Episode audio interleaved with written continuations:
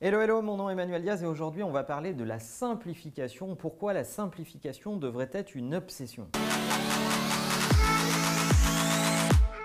On voit tous autour de nous des boîtes dans lesquelles, par histoire, dans leur fonctionnement du quotidien, les processus se sont superposés les uns aux autres et au final, il y a ce que j'appelle l'effet millefeuille, c'est-à-dire plein de process dont on ne comprend absolument plus à quoi ils servent, euh, est-ce qu'ils font vraiment gagner du temps? On les fait par habitude, voire même par tradition.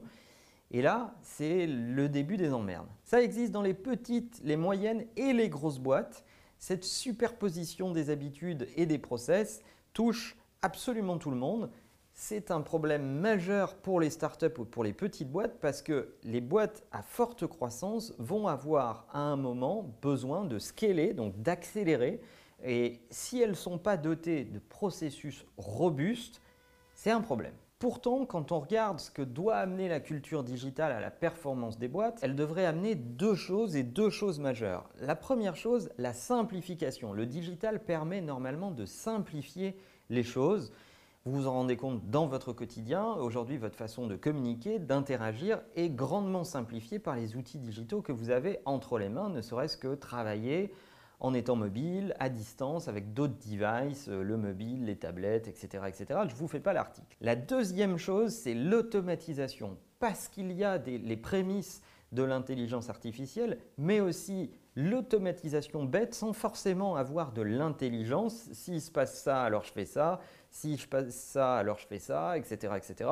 Cette automatisation possible devrait permettre d'alléger les processus qui reposent trop souvent sur les humains et pas assez sur les machines, alors qu'elles sont quand même beaucoup plus fiables et robustes pour euh, euh, délivrer ce qu'on attend d'elles à grande échelle. Eh bien, cette simplification et cette automatisation sont finalement assez peu convoquées dans les boîtes et quelle que soit leur taille, c'est assez rare de voir des boîtes se dire comment le digital va m'aider à atteindre de façon euh, plus optimale mes objectifs, voire va me permettre de simplifier mes processus métiers. Ce qui me marque dans les dirigeants américains que je côtoie, c'est qu'ils ont une habitude que je trouve hyper bonne, hyper vertueuse.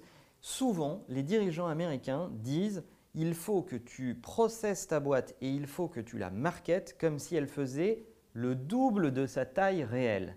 Ce qui fait que ça vous amène dans des raisonnements qui sont ce processus qui pourrait absolument reposer sur un humain, prenons un exemple simple, les achats. Il y a une personne qui valide les devis des prestataires et qui leur dit OK, voire qui signe le processus d'achat, le, devis pour dire OK, j'ai retenu ta proposition.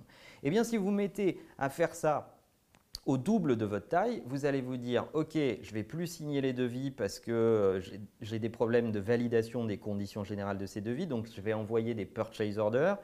Et si je commence à envoyer des purchase orders, alors c'est plus à, un humain de le faire, mais c'est plutôt à la ressource métier de uploader son devis, de demander un purchase order, et puis si ce purchase order répond à des montants, à des tranches d'autorisation, etc., etc., alors il est automatiquement envoyé. Voilà, voilà un exemple de ce que la simplification et l'automatisation peut amener à un processus d'achat. Et je trouve que beaucoup de dirigeants américains sont euh, assez bons dans cette façon de regarder la scalability des organisations. D'ailleurs, pour être transparent avec vous, chez Imakina, je viens de nommer une mission à ce sujet, nommer une personne responsable de ce sujet sur les questions d'expérience client et d'expérience employée, dont la mission est de simplifier et d'automatiser une partie de nos processus pour faire en sorte que nos collaborateurs soient déchargés de choses qui sont faites aujourd'hui manuellement et qui n'ont plus raison euh, particulièrement euh, d'être faits de cette façon-là, tout simplement. Alors comment ça se passe dans vos boîtes? Est-ce qu'il y a des gens responsables des processus? Est-ce que vous avez des outils et des instruments pour remonter ce qui ne va pas auprès des gens qui ont imaginé ces processus ou en tout cas qui les contrôlent? Est-ce qu'il existe une espèce d'obsession à simplifier les choses et à les automatiser? Ces, ces éléments m'intéressent beaucoup. Donnez-nous des feedbacks en laissant des commentaires. Si vous pensez que cet épisode peut intéresser ou inspirer des gens, n'oubliez pas de le partager. En attendant, n'oubliez pas que la meilleure façon de marcher, c'est de vous abonner. À bientôt.